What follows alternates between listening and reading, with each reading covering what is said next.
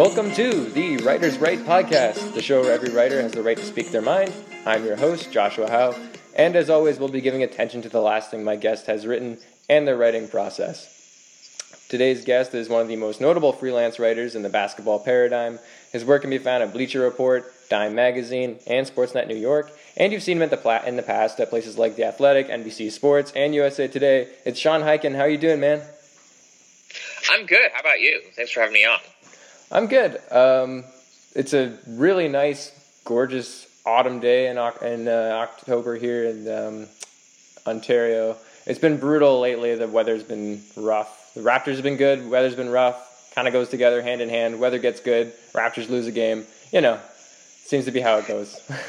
yeah, that's kind of that's kind of how it. I've only been to Toronto one time, and that was uh, All Star Weekend 2016. And I think uh, people told me after the fact that that was the most that was the like the coldest weekend they had on record, and that was like the one weekend you didn't want to go to Toronto. But that was the one time I've been there. yeah, that was the yeah.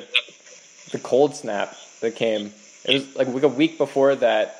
Um, it was actually a lot nicer, and we were all like, "Oh, you know, it looks good. It's going to be you know, not too bad. And Everybody will come up for uh, All Star Weekend, and it's cold, but it's sunny and whatever. And then, of course, you know, a massive cold snap comes, and the temperature just drops insanely. And yeah, everybody comes up here and assumes we're in igloos and stuff. And it was hard to uh, hard to deny that kind of thing when you know it was just so cold here.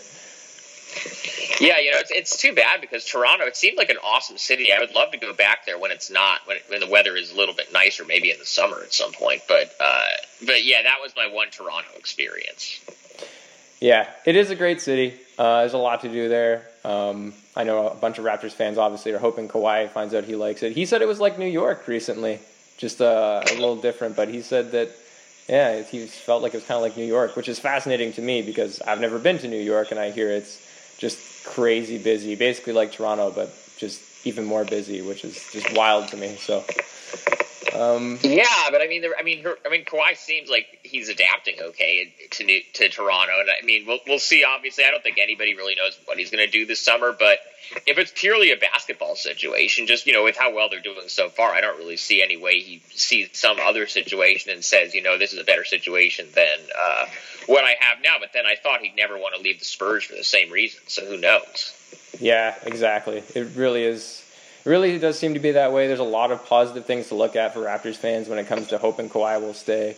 But you know, sometimes the pull of going home or at least closer to home is a lot a lot stronger, and you never know. So anyway, hopefully he likes his time here. But um, it's kind of a good transition then to get into an article you wrote about DeMar DeRozan now former Raptor, still kind of weird to think about and talk about.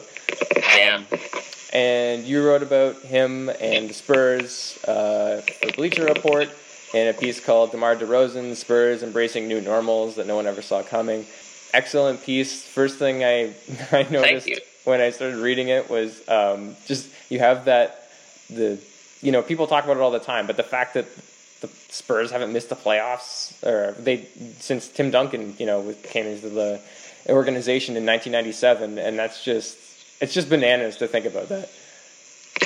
Yeah, I know, and it's it's it's it's pretty crazy to, to think about, especially when you go back and look. Because I, I remember there there was a stretch in like February or March of last year where the Spurs lost a bunch of games in a row, or like or like right when it seemed like the Kawhi thing was gonna come to a head where maybe he wasn't to play this season. I started looking up, you know, the last time the Spurs missed the playoffs, and I was looking up. I mean, you, you know how it always is. There will always be these people who are like saying, like, "Oh, the last time this happened, uh, this such and such was the top movie in the country," or or, some, or something like that. The the I'm pretty sure uh, Notorious B.I.G. Uh, Life After Death had just come out when the last time the Spurs missed the playoffs, like before the Tim Duncan draft. Wow.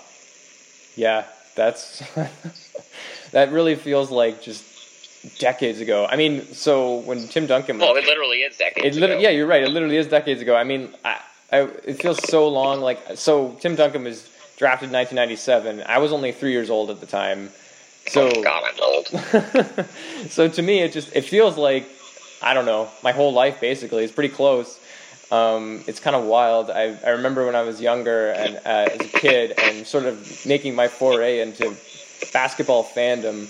And people would ask me, you know, which which team do you root for? And I would say I, the Raptors. Ended up rooting for the Raptors, but that if I'd ever had um, a choice, because I felt like I hadn't had a personal choice growing up so close to Toronto, that I actually would have chosen the Spurs just because of the type of organization they have and how well run they are, and all the stuff like that. And it's so weird then to see something like last summer where the franchise actually looked vulnerable for, for at least for me, what I can remember is pretty much the first time, like they were with the Kawhi situation, and it's like you really you note with this whole article really is that this summer last summer didn't go the way it was supposed to for the Spurs or for DeRozan, um, but now here we are. Yeah, and it's kind of it's kind of wild just this run that the Spurs have had. Of it's not just oh they've been good every year because plenty of teams you know there are teams that have been good for a lot of years in a row, but then there's always some kind of drama. The closest thing the Spurs had to drama, like before this whole Kawhi thing, was Tim Duncan almost left for Orlando in free agency in 2000. Like he was seriously considering going and signing with the Magic the same summer that they had signed Tracy McGrady and Grant Hill, right. and then he ended up staying in San Antonio. So the big the uh, the biggest thing that happened was they almost lost a free agent 18 years ago. Other than that, like since then, it's just been basically smooth sailing, at least as far as anything that's been able to become public. So this is definitely a new thing for them. Yeah, it, yeah. It's it's kind of it just it really is kind of shocking and strange and but at the same time it's so hard to not think that they're going to recover and recover fairly quickly. And of course part of their plan with that was you know getting back a star uh, in when they traded Kawhi and they did get DeRozan from the Raptors who is a very good player um, somebody I've watched closely for years now obviously being a Raptors fan. And um, it's something you go into in the article that DeRozan was a big part of legitimizing the Toronto Raptors. So he helped create a winning culture when there wasn't one. He helped forge an identity for a franchise that was kind of lost at sea. And the Spurs, on the other hand, have a very particular modus operandi. They, you know, have this established culture set in stone by Popovich and the others there. And so now DeRozan's kind of in this situation where he's part of something that he didn't help build, and now he's sort of the one who has to adjust in some ways, I guess, kind of for the first time. Um, how, so, how do you think that's looking so far? Just like not even just in terms of on-court production, but like how DeRozan seems to be reacting to Popovich and just like life in San Antonio. Well, everybody I talked to, because I, I, when I, I wrote the stuff that I did as far as reporting, I, I did when the Spurs uh, came here to Portland, where I live, uh, mm-hmm. last Saturday and so I, you know, I spent some time, you know, talk, talking to you know different players and and and you know people around the team, you know, while they were in town.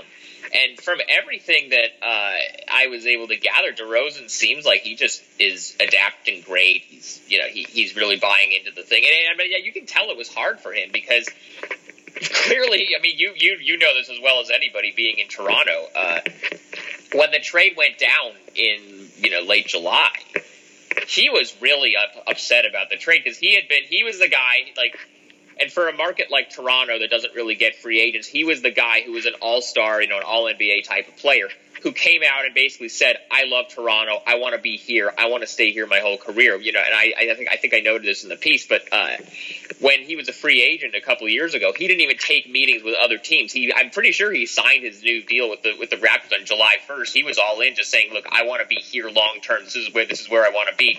And usually, when you hear about you know a player changing teams, especially a player of that caliber, it's usually just uh, you know him saying, you know, I want to go to a bigger market or I want to go to a more winning situation.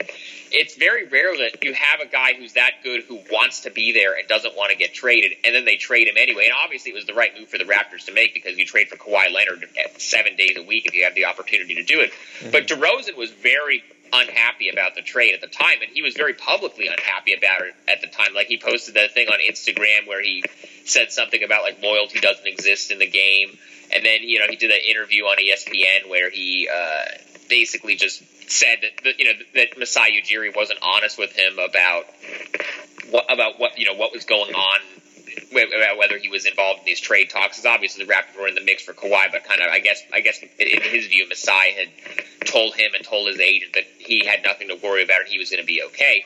And then he ends up getting traded. So that's a big thing to adjust to. And I, you know, you kind of feel bad for the guy. I mean, obviously these guys are making a ton of money, so there's only so bad you can feel for them. But at the same time, yeah, you know, he, uh, he, you know, he was really comfortable in Toronto, and then he just got his life uprooted. But since then, you know, everybody in San Antonio has said, you know, he's been great. He's been buying into everything we're doing. He seems like he really wants to be here. He uh, is really embracing the culture. So so far, it seems like it's going well. Now the Spurs haven't gotten off to a great start to the year, but I, you know, I think I think a big part of that is just there's been so much other turnover with you know, with their roster, and they have all these other new pieces, and they have all these injuries now with Dejounte Murray and uh, Derrick White. That you know, they have a lot of stuff to adjust to, not just the DeRozan thing.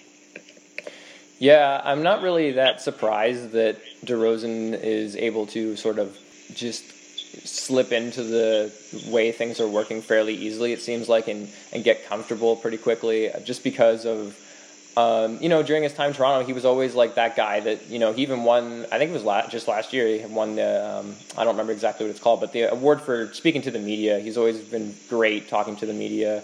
Um, he's always good for a quote. Um, you know, in Toronto, it's one of the things that people have noticed in a little bit of a shift recently. Is he used to cover for Kyle Lowry a lot in terms of speaking to the media, so he would just go and speak and or be at the podium and answer a lot of the questions, and Lowry didn't have to do as much of that um, and now he does. So that's one of the interesting shifts of just noticing that DeRozan's not here anymore. That's something he used to do all the time.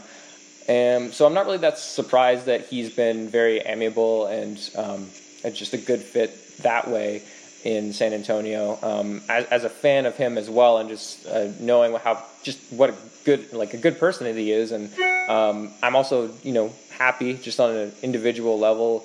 It's kind of a relief to see him doing well, I think, and um, you know, after knowing how blindsided he felt by that trade in the offseason, it's it's hard not to want anything but uh, happiness for him. So it's really good that in that way he seems to be doing all right. And I think for the most part, it seems to be translating to the floor as well because he looks pretty comfortable out there.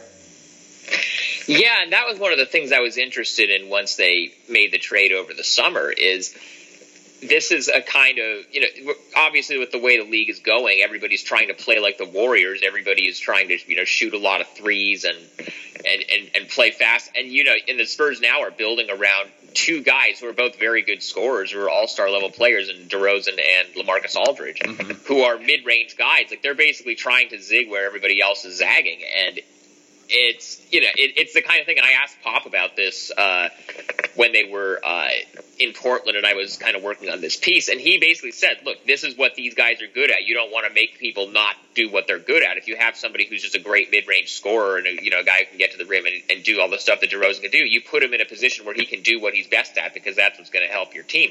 And it seems like the the Spurs have kind of figured out how to get to uh, a place where they can utilize him but then still, you know, be able to play enough of you know a modern style that they, you know, doesn't take away from you know their their chances to be competitive in the league with the way everybody else is playing. I mean, we'll see how the defense uh, develops. The defense hasn't been good so far, and that's been what I think has contributed to their struggles so far to start the season. But uh, you know, from an offensive standpoint, just for what you know you were expect what you would expect from DeRozan, and you know pairing him with LaMarcus Aldridge, that's been working out pretty well so far. Yeah, I wasn't sure about that fit either, just because of the mid-range game. Obviously, you mentioned in, in the piece, like you're saying, that it's kind of an archaic style at this point, which it'll be interesting to see if the league eventually comes back around that way a bit. Um, but yeah, right, it cramps the spacing right now. Um, but early on, it, it, doesn't seem like it's too much of a problem. Um, Popovich has always been really good at playing to his personnel and not um, really worrying about you know outside just outside things that could come in. Like I mean, you know, there was the thing with Toronto last season with um, Ibaka. People criticized maybe he was getting too many minutes because he has a larger contract and felt like maybe he should be getting those minutes. I know Popovich has always done a very good job of seeming to just play to the best style of the personnel that he has as basketball players when they're on the floor. Not that they've had a lot of issues that are similar to that one money wise, but um, so even now, you know, he's playing lineups that uh, DeRozan and Aldridge will both be out there, but they have spacers around them. Um, at least the spacers that they've got, like Bryn Forbes and Rudy Gay, will be out there a lot with them. So, in terms of those two in particular, DeRozan and Aldridge, do you think they look good just like playing off of one another? I know DeRozan seemed to be interested in like a lot of the pick and pops. He likes to go in, and you know his playmaking, which um, I want to get to as well has been like off the charts to start this season. So I think they seem to be finding kind of a rhythm that way early on. Is that what you're seeing as well? Yeah. Now the first couple of games of the season, it seemed like Aldridge was maybe struggling to find his rhythm. Uh, you know, he, he, you know, he was struggling those first two games of the year, but then, you know, that, that, that next game against the Lakers, uh, that big, that big win, uh, they, like right after the suspensions. Uh, I mean, maybe this was part of it, but, but you know, Aldridge had a huge game in that game, and you know, it seems like he's picked it up a little bit since then. You know, it's the kind of thing. Whenever you have two guys who are both very ball dominant like that, it's going to take time for them to figure out how to play together. Unless it's like a Kevin Durant Warrior situation where he just seemed to blend in perfectly right away. But that's just an outlier that you can't really but you know, even like Lamarcus Aldridge, like in turn, when he first got to San Antonio, it was a struggle for him for a couple of years because he was used to being the guy in Portland all the time and having everything run through him. And then he gets to San Antonio, and they were running every. You know, Tim Duncan was still there, and you know Manu was still there, and they you know they they still had other guys that they were running through. Kawhi obviously was you know one of their one of their main scorers at the time, and then it just you know it took some time. And then you remember, remember a couple summers ago he uh, basically wanted out of San Antonio because he didn't think they were using it properly. But then he sat down with Popovich and they talked it out. And, now that, then you know he had a career year last year where they where they kind of figured out uh, how to use him best and, and and really put him in position to succeed. You know yeah you bring in a guy like DeRozan who also is used to being one of the go-to guys in Toronto and then he goes to San Antonio, where it's a whole culture and a whole you know system that they already had set up. He's going to have to adapt to that. So like it's kind of a, thing where both him and and Aldridge are going to have to adapt to each other, and it's going to be a process. But I think they're headed in the right direction. It's one of those things where like when Gregg Popovich is there, like he's he has such a track record of making so many different kinds of personnel work that it's hard not to give them the benefit of the doubt that they're going to figure it out eventually. Yeah, I'm I'm curious. Do you think that in some ways, for DeRozan specifically, I guess, that the injuries were uh, a bit of a blessing in disguise for him just because, I mean, he needs the ball in his hands to be successful for at least most of his career. It's been that way. And, you know, in, in this situation now, he's basically playing point guard a lot of the time, um, like he would do last year in Toronto as well. And, you know, he's, sitting on a 30.6% usage rate right now, which is second highest of his career uh, at this point, anyway. And um, so, yeah, like right now, he's just getting a lot of chances to handle the ball and play make more. Do you think that would have necessarily been the case if, you know, DeJounte Murray hadn't been hurt or some like injuries like that? And um, is this really allowing him to maybe ease his way into a new situation? Well, it certainly helps when you have a guy like DeRozan who is used to having as much responsibility as he had in Toronto. And you know, and and then you know if you if you had somebody like if they had you know if they had tapped you know Dejounte Murray as this is going to be our starting point guard, this is who's going to run the offense. Uh, mm-hmm. Then you know maybe it would have been different as far as him being able to adapt. But you know, like you said, it might be sort of a blessing. Obviously, you never want to see an injury like that yeah. happen, and it's, it's yeah. not good for the Spurs in the long run. That Dejounte Murray is one of their young guys that they have a lot of belief in long term is going to miss the whole season with a torn ACL, but he, you know you know, it puts DeRozan in a position though where they, you know, he, he gets to you know make a lot of plays, and that was the kind of thing. You know, you look at his, you know, throughout the years in in, in Toronto, he was kind of seen as oh, he's just a scorer, he's a black hole, he's kind of like a Kobe, you know, you know, mm-hmm. just a, a gunner type of guy. Yeah, like he's always had the ability to make plays for others and, and, and pass. And, you know, and if you look at in Toronto, his assist numbers, that both, you know, just his assists per game and also some of his advanced stuff like his assist rate and all that, that's all gone up over the years as he's you know gotten more comfortable you know in that capacity. And so I'm not surprised that you know now now that he has more of that kind of responsibility in San Antonio, he you know he's always been a smart player. He's always been a guy with a high basketball IQ who sees the floor mm-hmm. very well. It's just in Toronto, what he was asked to do was score a lot, and that's what he did. And now in San Antonio, his role might be a little bit different, but you know he's a smart enough player and a savvy enough player that I think he's going to be able to adapt to it just fine.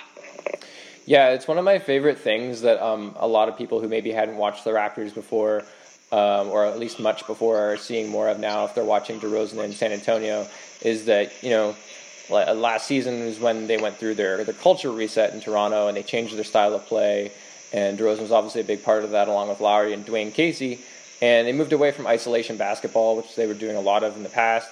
And DeRozan in particular shifted his game by adding improved playmaking and um, you know, just that way he could still have the ball in his hands and be successful. um, rather than having to play off ball a lot. Which you, you know he's an okay off ball player, but there are parts that like are just tough for him. Like the fact that he's not a great three point shooter just makes it difficult. Um, he doesn't space the floor particularly well, um, especially when it comes to you know you get into the playoffs and things like that. And you know it, it ended up working. The team wound up being really successful, uh, successful, and they won 59 games and all that stuff. So it now he's showing off those skills in San Antonio, and he's looking better than ever. His playmaking seems to be on another level, just even better than it was last season. He's much more comfortable doing that now, and obviously the Spurs tend to have systems that encourage movement, um, and that's it's been in place there longer than that style has been brought to Toronto. Um, so yeah, it's just it's really cool to see him shining that way, and you know I think right now he's averaging about eight assists, which is by far the highest of his career. Yeah, he's in a way the Spurs are sort of reaping the benefits of that kind of reinvention of the offense that Dwane Casey uh, put in place in Toronto last year, where you know they, they were focusing more on moving the ball and they put DeRozan in that role, and then you know they, they had their most successful regular season uh, in franchise history, and then obviously once you know they lost in the playoffs, they decided to switch things up and do the Kawhi trade, but now you know, DeRozan gets to Toronto and or not Toronto, to San Antonio, and the uh, the Spurs get, you know, he have now has that year of experience of playing in that style, and he was successful in that style, and now they get to kind of take advantage of that now that he's there. Yeah, absolutely, and I mean, so long term, I, am still kind of confused about this team. Even before the season started, there were you know um, just differing opinions all over the place about. Uh, some people thought they'd be a playoff team. Some people didn't think they'd be a playoff team at all. Some people thought they'd be fairly high seed. Like I saw some as high as fourth. Um, and then all these injuries started pouring in, and Dejounte Murray got hurt, and Lonnie Walker got hurt, and Derrick White got hurt, and you know there's they seem to especially be missing stuff like Murray's defense for sure. So I, obviously it's extremely early, and you kind of have to figure out as you go along where they're going to fall into place in the West. But how, how do you feel about this team at the moment? Um, they've they've really only beaten you know they beat the Lakers twice, which I, bet for DeRozan feels a little a little good beating LeBron a couple times, and then Dallas, who's uh, not a great team but a young team up and coming with Luka Doncic and um, Minnesota, which you know there's a lot of crazy stuff going on there. I'm not sure Karl-Anthony Towns has really been out of it to start the season. And then the two teams they've lost to so far, are Portland and Indiana, who are you know some pretty good teams. So, uh, how are you feeling about their chances at potentially getting into the playoff picture eventually? Well, it's going to be tough, but it's kind of going to be tough for everybody. You know, there are just so many teams in the West that you look at on paper and say, uh, you know, this is a team that should be there. I had kind of going into the season, I had thought that San Antonio was going to be able to get in just because uh, I kind of they're kind of the, the team version of you know how we always give LeBron the benefit of the doubt no matter what dysfunction is yeah. is, is taking place with whatever team he's on the Spurs and Pop and all that that's kind of the team version of that and I still think they have enough good players that uh, they should be in the mix but it's been like they're, they're, the West has been so interesting at the beginning of the year you know obviously the Lakers have been struggling but that you, you knew that was going to take some time for LeBron to mm-hmm. gel with all those guys. But then you know Houston has been struggling so far this year, and I know they've had those suspensions from the fight, but like they you know they've been struggling. Oklahoma City has gotten off to kind of a rough start, uh, and then you've got teams like the Clippers that have been a lot better than we maybe thought they were going to be to start the year. And it, it, the whole thing is just kind of up in the air. New Orleans has been a lot better than I think people expected them to be. Golden State is still just what they are. That you know Utah's fine. Like, so it's going to be kind of tough. I don't think there's outside of Golden State. There's not really any team you can say, oh, this is definitely a playoff team. This is hundred percent you know these guys are going to make it. Minnesota, even like they, you know they they've played well whenever Jimmy Butler has played, but they just kind of there's so much dysfunction there, and you have to think he is eventually going to get traded. But I don't know. I think the Spurs are in that group that has a good shot to make the playoffs, but I, until you know some of these other teams figure things out, I have to think Oklahoma City is eventually going to be better than they've been so far. I have to think Houston's going to figure things out eventually. But yeah, but for right now, you know, San Antonio just by default has looked like one of the better teams in the West. But I don't know how long that's going to last, or how you know other teams are going to adapt, or how other teams are going to kind of figure out what they are, who they are. So it's going to be kind of a long, you know process to play out throughout the year, but I certainly think they're in that mix.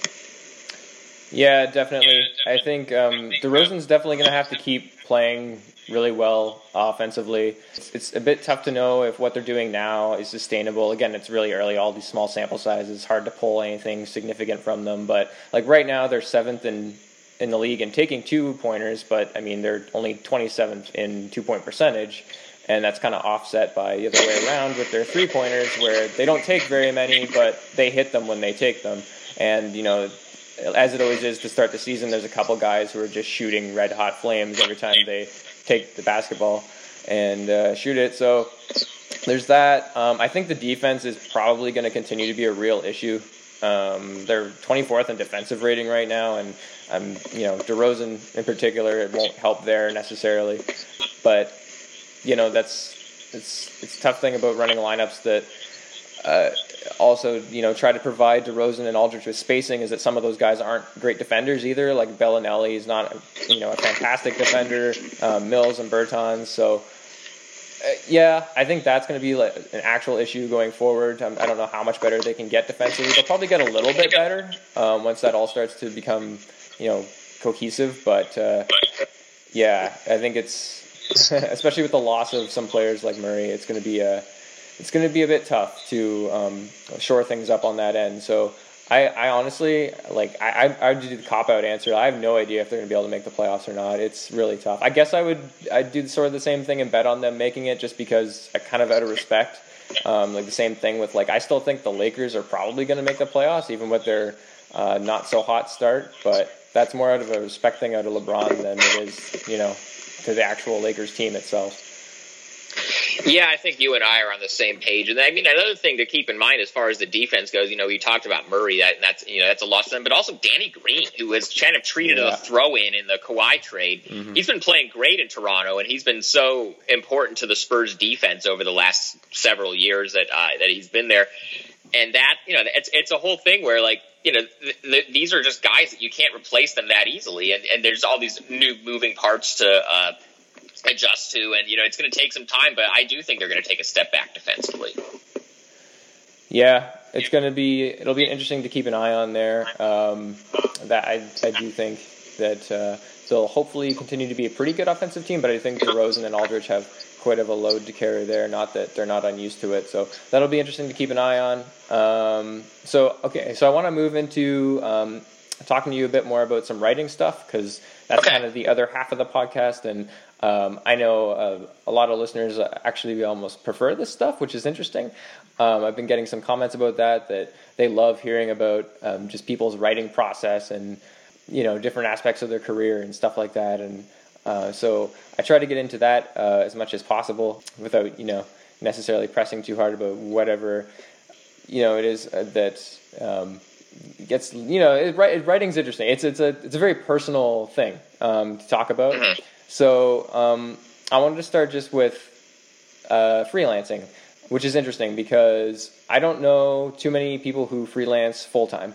It's incredibly impressive to me that um, if you're able to do it and sustain yourself through various outlets and um, a lot of people obviously get nervous at the idea of trying to freelance full time because it's not easy. So for you, do you prefer the freelance life, or is it is it just a matter of in terms of a full time job, maybe like just finding one that sort of fits exactly what you want. Just because I know someone like, say, Blake Murphy, who used to be my managing editor at uh, Raptors Republic, and he was there obviously for a long time. Now he's with the Athletic full time, and uh, he was a freelancer full time for a while.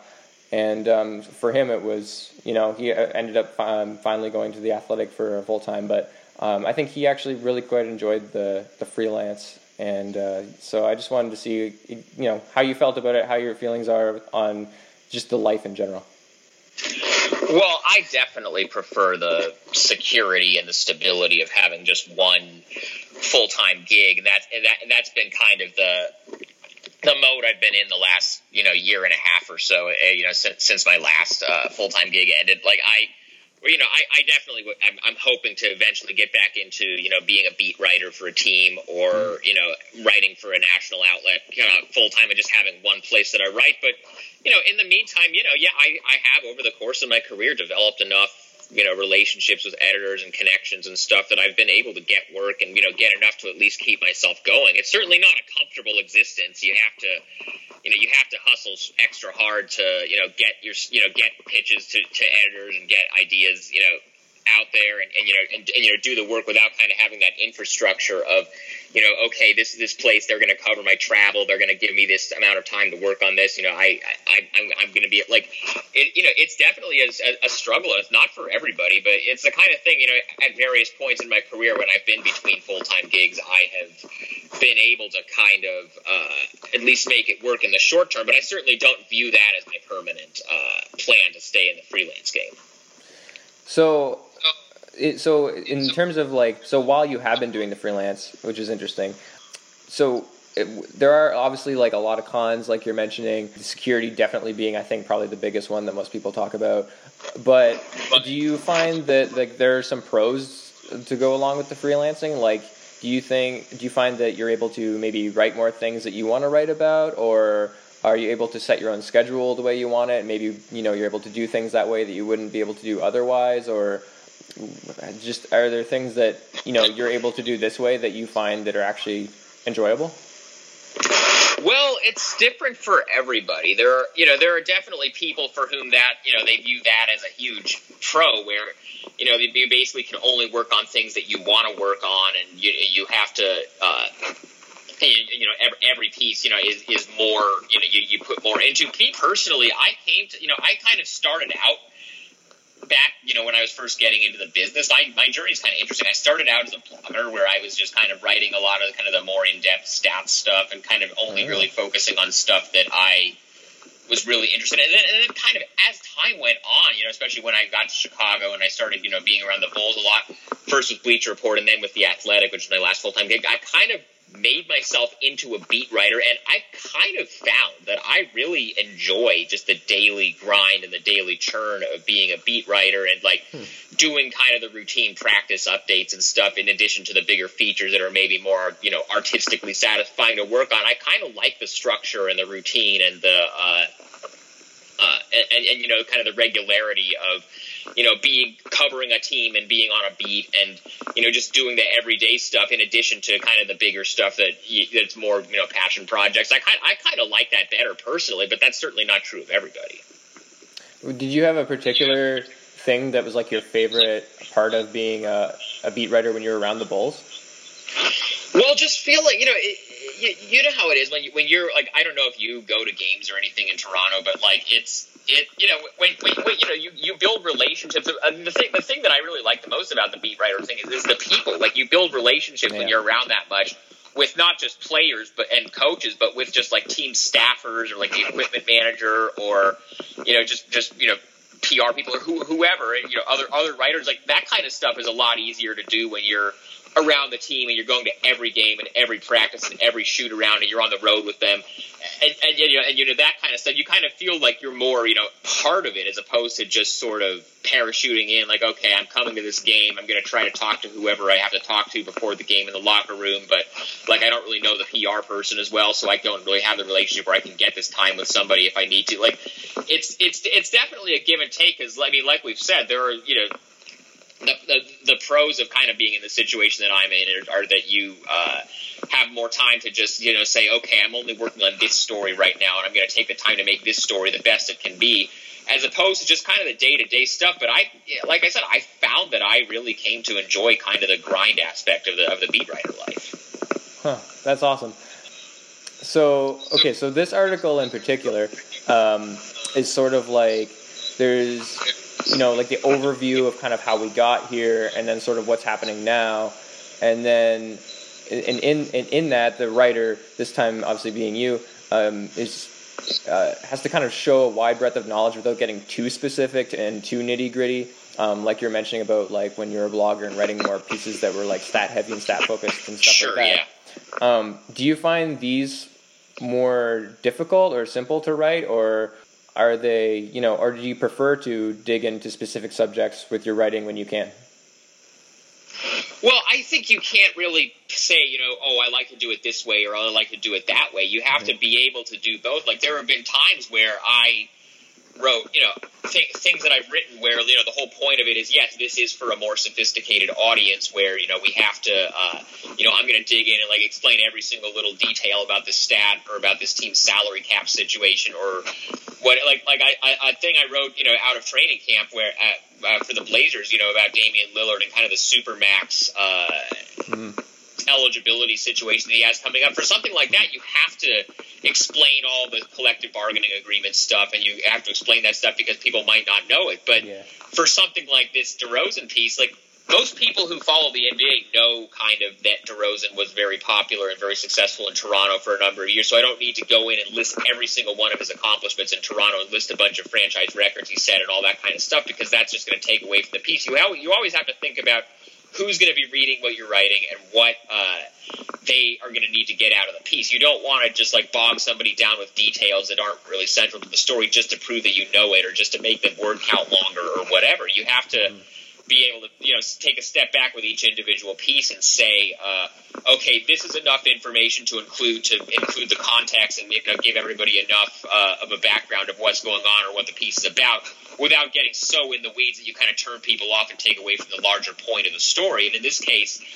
Uh, you know, you have to give that overview, especially, you know, writing for a national outlet like Bleacher Report, where everybody who reads that article isn't a diehard Spurs fan or a diehard Raptors fan who knows, like, the whole history of what those teams have done or, you know, what, what the dynamic was going up to the trade. You might just be a casual NBA fan who is, is clicking on the, on the piece because they recognize the Spurs name or because they recognize DeMar DeRozan's name because he's been an all-star a bunch of times, but they might not be, like, the you know the, the most diehard like they might not like know have known the whole Spurs salary cap situation. So you have you have to kind of give enough background about that kind of stuff so that people will be able to stay with you and you won't just lose people right away. But you have to also just not overwhelm people with too many details like that. And that's and it's a tough balance to strike and it's the kind of thing, you know, I used to back, you know, years ago, I used to be, you know, err on the side of like, oh, I'm going to put in all this stuff and put in all this stuff, and I mm-hmm. found that, you know, it made a lot of the stuff I was writing less accessible. Mm. And I think that, that that's something that I kind of worked on trying to get better at, you know, getting more concise, getting more, you know, be, you know, becoming better at you know selecting which details are important to put in and which ones aren't, because you know if you do that, that can make or break the piece. So, do you ever feel then like you're forcing yourself to pull back a little bit, or are you at the point now where you're just kind of you're just able to slip into that mode of writing?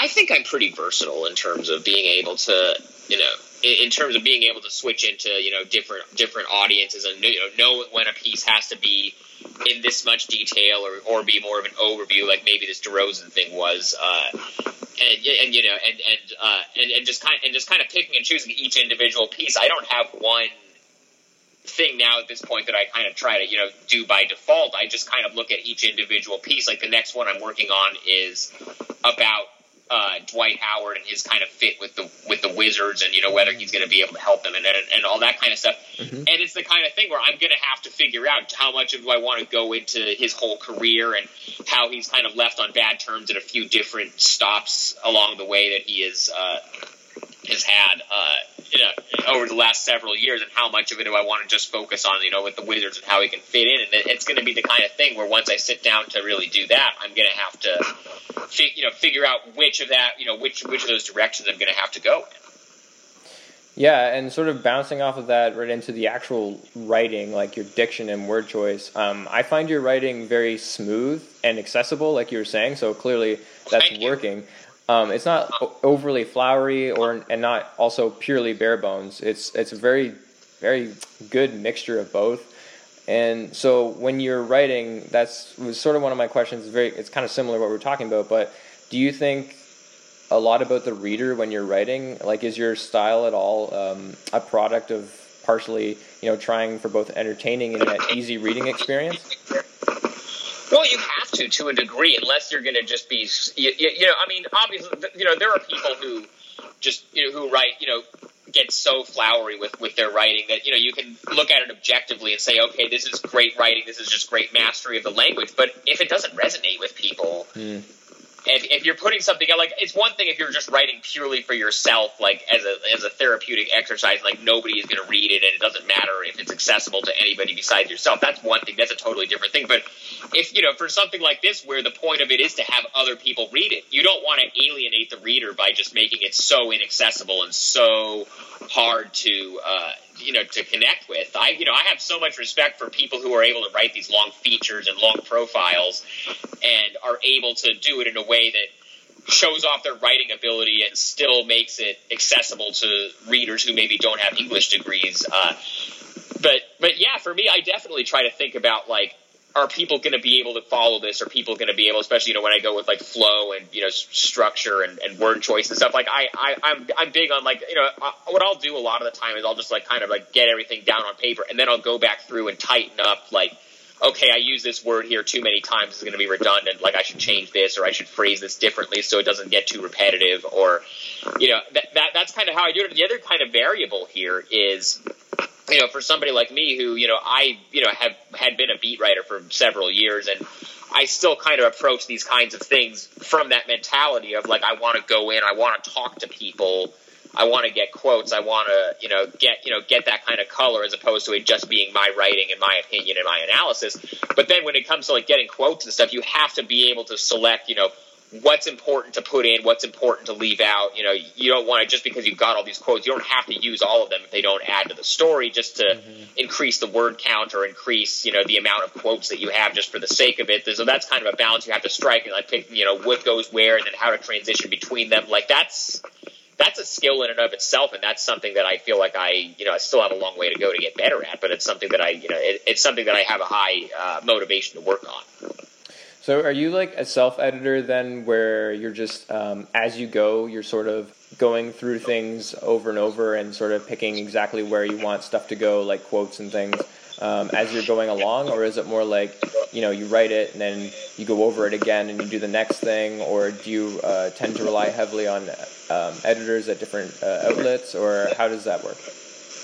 You know, it it a lot of it is very self directed, at least in my experience. I will you know, go through, you know, when I when I'm doing, you know, for a piece like the DeRozan piece, you know, I you know I have all the quotes. I have you know some stuff from him, some stuff from Pop, some stuff from a couple of the teammates, and so I go through and I figure out, okay, these are the, probably the quotes that I'm going to want to include, and then I kind of build it around that in terms of like, you know, do I want to, you know, which one am I going to put first? Which, you know, how am I going to put them in this order? How am I going to transition between them? And then from there, I just kind of, you know, you build just kind of a skeleton of like, okay, I'm going to transition from this to this, from this to this, and just kind of get it laid out. And then I go back through it and say, okay, now I'm going to like make sure all this flows in a way that makes sense and, you know, change up the word choice and change up all the sentence structure and change up, you know, how I, transition from one thing to another and make it actually make sense as a piece as opposed to just putting all the information on paper. It, so it's kind of it's kind of a, a, process in that sense. Okay, cool. Yeah, I, I, I tend to be I'm a very heavy self editor. Um, so I will like you know I'll write a paragraph and then I go I don't continue necessarily immediately. I'll go right back to that paragraph and go over it and make sure that the grammar and stuff is pristine before I go on. Um, and I know there's a lot of writers that don't do that sort of thing. Um, I don't have as much experience with uh, plugging in quotes, but the times that I have done it, um, I, I, found that picking them as well is a uh, is can be an arduous process just because you know you get a lot of good ones and then you know but not all of them are going to fit and um, sort of figuring out where to put them um, whether you build your piece around it or you kind of plug them in as you go um, can be a, a difficult process. well, it's not even just a lot of times it isn't even just that too that, that there are too many good ones to include. There have been times and like I've gone back and read like things I've written years ago and thought like there have been times where I would just include a quote just for the sake of including a quote, just yeah. to make it clear that I was there and I was talking to people. Like, and, and that and that's the kind of thing that ends up taking away from the story. Where if a quote is in there just because it exists and it doesn't really add anything to the story, over the last few years, I feel like I've done a much better job of. Uh, of of being able to say, okay, if I put this quote in, is this going to add to the story? Like, is this going to make it better, or or, or, or is it something that I could just you know write myself with analysis and not have to just put a quote in just for the sake of having a quote? And it's a tough line to walk, especially for somebody like I said, like me. I was so used to you know being a beat writer and you know, every day, you know, we'd go to practice and you know, you talk to the coach, you talk to players, and some days they wouldn't say anything interesting, and you had to just kind of say, you know, you, you know, you had to write something out of whatever nothing that they gave you, and so it, you, it, it, it's it's easy sometimes if you're not careful to fall into the habit of just you know putting in quotes and just transitioning into them and just kind of falling into that pattern and that can you know that can make you lazy or that can make your writing formulaic. So you have to really be conscious of if you're using quotes, eh, you know, from a player for something like that. I mean, it's one thing if you know you're writing a profile of a player, like a big feature on a guy, where you know you spend a lot of time with them, you spend a lot of time talking to people around them, and that's kind of the point of it if it is to, is to tell somebody's story, as opposed to something like this where you know, yes, it's a story about DeMar DeRozan, but like I didn't spend a ton of time one on one with the guy. I wasn't like talking to his high school coach and talking to his, uh, you know, family members or former teammates or stuff like that, like I would have if it was maybe a more, you know, a, a feature that I would have had more time to turn around or that I had more time to dig into. But it was still like it was a story about him, but it was also kind of about the team, and it was written on like the new, like I, you know, the the game that uh, that that they uh, played was on a Saturday, and the story I believe went out on a Tuesday. So I was basically like in the mode of okay, I have to you know go to the game, you know, talk to whoever I need to talk to, get what I need to get, and then write it relatively quickly. And so there have been times in the past where you know I've had stuff like that, and I haven't been able to get very good stuff, and uh, then I've had to somehow still salvage it and make it work, and that can be a challenge. I was lucky in this case that some of the stuff that you know Gregg Popovich, who, as you know, as somebody who's watched a lot of probably TNT broadcasts stuff like, he can be very hit and miss when it comes to talking to the media. I was very fortunate that I asked him a couple of questions about DeRozan, uh, and he was somehow able to, you know, he was somehow for whatever reason willing to actually expound in a way that I think actually gave me some valuable information for the story, as opposed to just kind of giving you coach speak or boilerplate quotes that would have been a lot less compelling.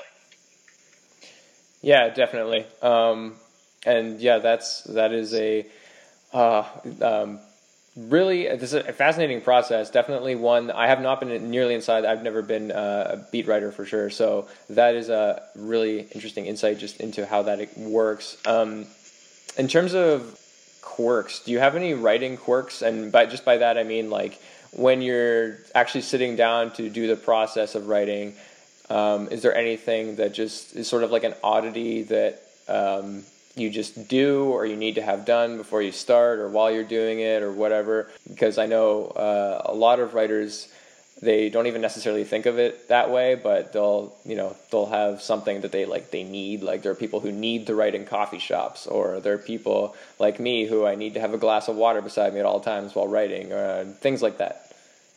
Well, I definitely do a lot of work in coffee shops. Uh, it's uh, you know that that I def- I definitely feel like I'm more productive when I'm out of the house. Yeah. So I'm just like, yeah, because because you know when you're when you're when you're at home, you're just kind of you get kind of stagnated. So yeah. like I definitely try to get out to different places and get out to. Uh, you know, and, and, you know, kind of you know, change up where I go and, and, and stuff, and then you know, you pick out different music and you pick out different just you know, just different environments to, to be in, and you know, you got to keep yourself fresh. I mean, there are some people who just love that routine of like, oh, I only write at this coffee shop, or I, you know, I, I do or you know I have to do it the same. I I try to switch it up as much as possible. Hmm. Yeah. Okay. That's interesting. Um, yeah, I tend to. I, I, mix it up a lot. I write at home sometimes, and then sometimes I'll go out. Sometimes I'll actually, if I can, if I have like enough battery or whatever, I will actually just write outside. I sometimes find it difficult to deal with noise levels, depending where there's like a decibel level that like I'm cool with, and then if it exceeds that, it's like hard for me to like focus which is something that I'm trying to work on because I know that that's not always, you know, you're going to end up being in situations where you have to write under duress. So, um, yeah, absolutely. Yeah. So, um, and then a lot of times, and then a lot of times, you know, when I was on the when I was on the Bulls beat, you know, a lot of times, you know, you have to write after games, you know, in the media room, and you have to, you know, you have a deadline, you have to get it done by a certain point, and and yeah. so you know, you, you, you have to be adaptable. You have to, you, you can't, I mean, unless you're like somebody who writes books and you're, you know, like you're, you're, you're, uh, somebody who just has time to just do everything you need to do artistically. You don't have kind of the day to day deadlines and the day to day news cycle that somebody who writes the kind of stuff that I write does. You have to, uh, be able to adapt and be able to flourish in different environments, or else you're just not going to be able to get what you need to get done done. Yeah, absolutely. You have to yeah, it's really it's just a different process of depending on the industry and stuff like that, and that that's that's what this one is. There's a lot of uh, constantly moving parts and um, deadlines that need to be met, and um, it's it's definitely a process getting there, but we all seem to somehow get there in the end. Yeah, um, certainly hope so. That's the goal. Yeah. So uh, we're running out of time here, but um, I want to thank you again for coming on, Sean. I really appreciate it. Uh, I'll have to get you back on again if you'd like to come back. It was awesome talking to you. Um, is there anything you want to plug before uh, I let you go?